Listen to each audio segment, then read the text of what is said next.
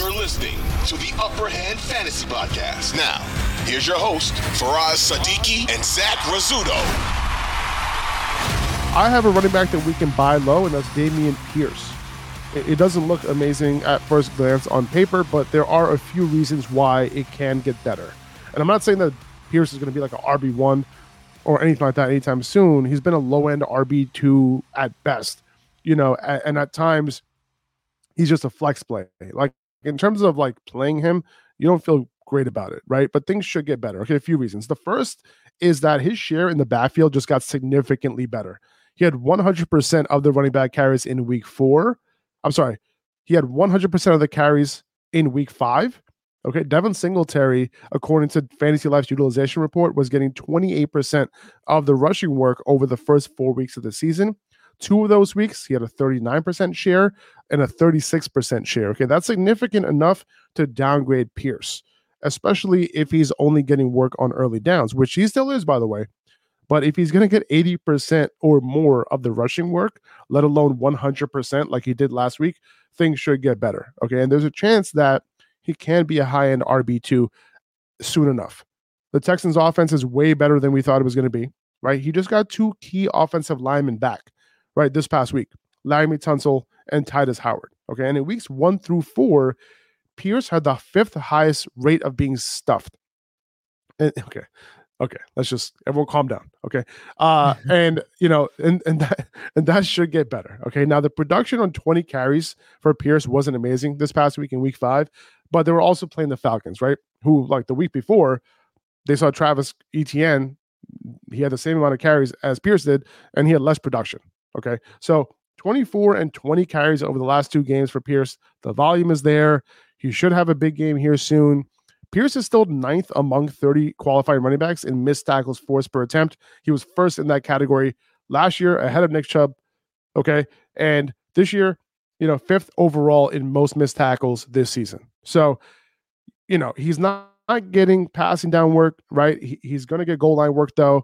This offense is, you know, ascending. So he is a game script dependent running back, no doubt. He's in that Brian Robinson category, but he does have a little bit more upside because he's on a better offense. Okay. So if you're looking for an RB2 that you don't have to give up so much for, I think he's a solid target. Yeah, and you, you mentioned you could put him in that Brian Robinson bucket, but I would say that Dameon Pierce is a little bit more talented.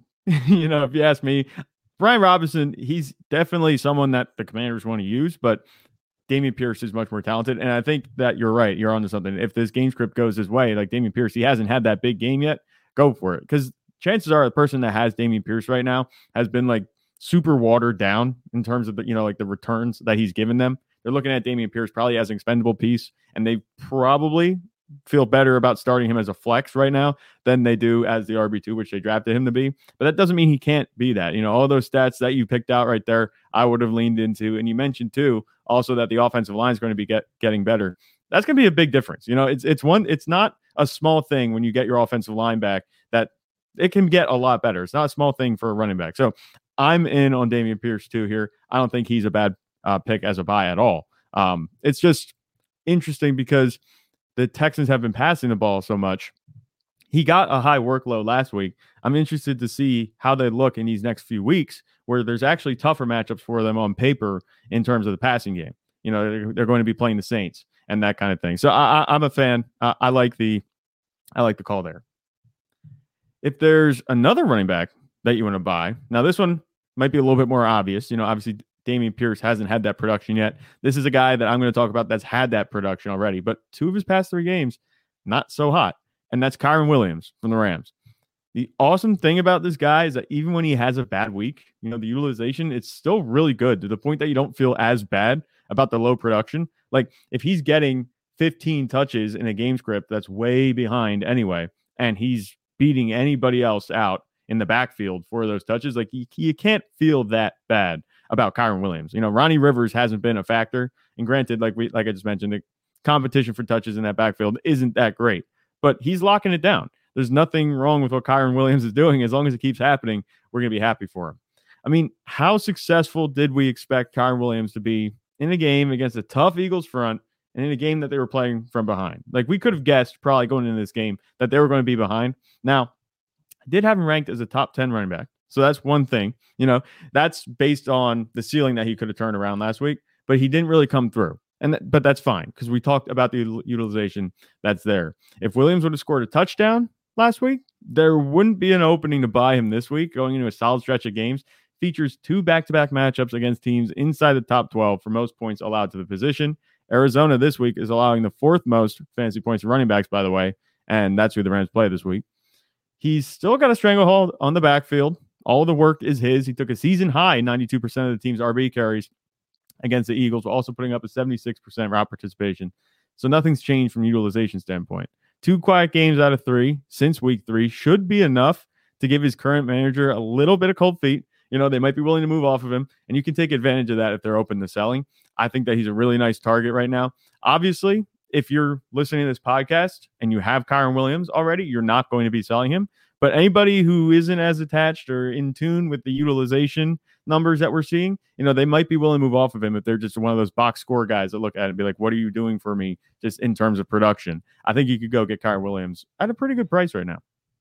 Yeah, it's all about the way that Sean McVay uses this guy. It's all about the Rams. It's all about this offensive line actually creating this offensive line. I thought was going to really be bad, but they're not yeah. bad right? And they've actually created uh, a lot of yards before contact, which is actually what is allowing a an average talent like Kyren Williams to succeed. Um, if you look at the numbers here, like it, it, missed tackles per attempt, average yards after contact per attempt, terrible. So this is not a somebody who is a talented running back. Okay, this is somebody who is being placed in a role that just just like outputs fantasy points, right? And that's what's happening here. He's good enough where he's able to do it. And also, he's versatile, right? Like he's very, very involved in the receiving game. He's being targeted a ton. So, this is what you want, you know? Unless the Rams make a move for a running back, it, it, there's nothing happening here. A lot of people are worried that the rug's going to get pulled out from under Kyren Williams at some point. And I get the concern there because of the fact that he's not the screaming talent that they found.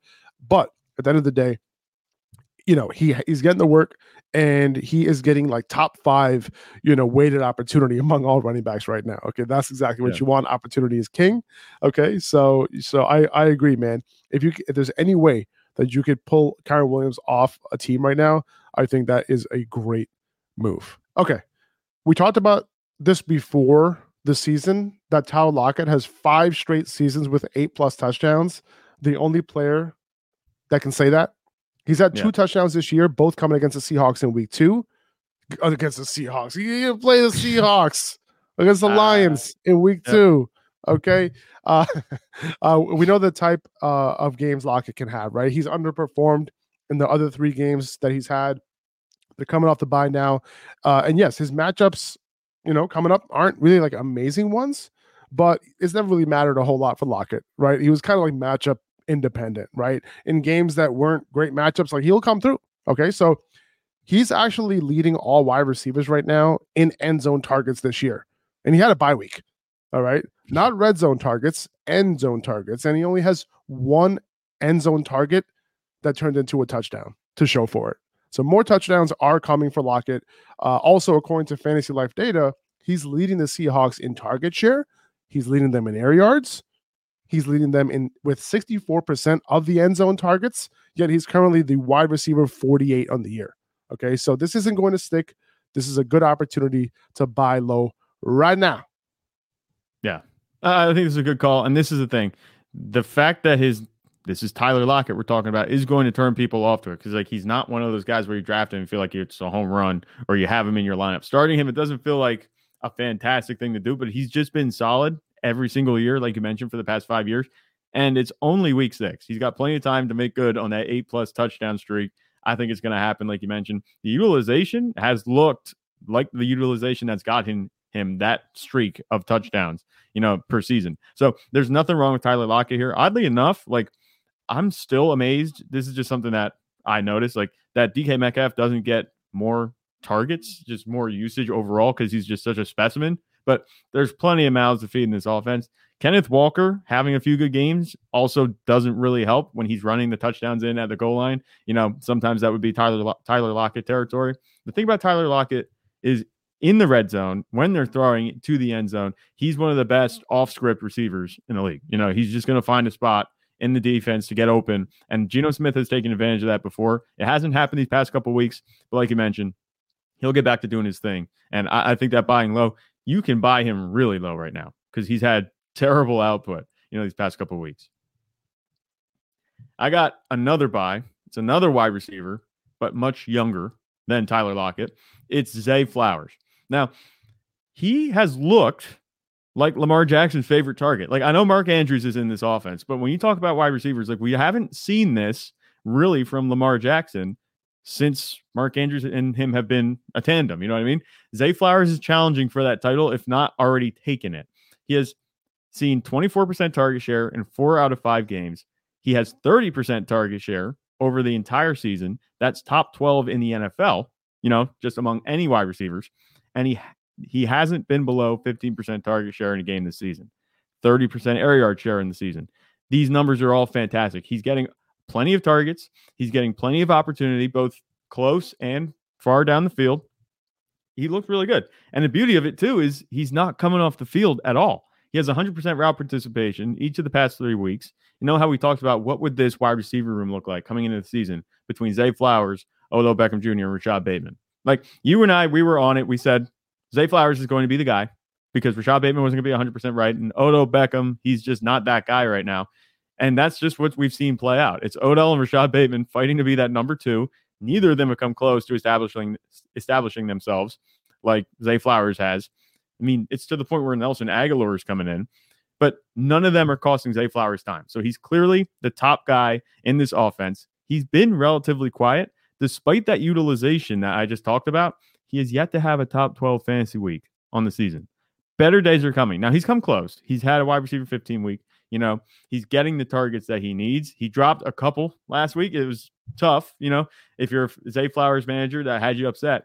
But the next three weeks, three straight matchups against opponents in the top 10 for fantasy points allowed to wide receivers. You got Tennessee, who are allowing the seventh most, Arizona, the eighth, and Detroit, the 10th, these next three weeks. Very good matchups. I, I think that Zay Flowers, he's going to have his first handful of top 12 finishes coming up at least one of these games in the next three weeks. I'm 100% on board with you. I, this is one of my favorite buys as well. I'm glad you brought it up as we were, you know, planning for this for this show. I mean, I totally agree, man. All the peripherals are there. We know that he's a very talented receiver. So I'm with you, man. He was my number two wide receiver behind JSN coming into the NFL. He's he's commanding right. the targets. He had a drop pass last week that you know could have had a bigger play. He had drop touchdowns, like you know long touchdown. Like there are there is a there are a lot of things that could have happened over the first five weeks that would make the um the view I guess on Zay Flowers completely different, right? And he could have came through on the util- perception. That's the word I was looking for. Thank you, Zach. Um, the view, the view on Zay Flower, the perspective, yes. the perspective I love it. Um, that's why I keep you around, and also keep you around for takes like this, where Zay Flowers is definitely a screaming buy. 2400 Sports is an Audacy company.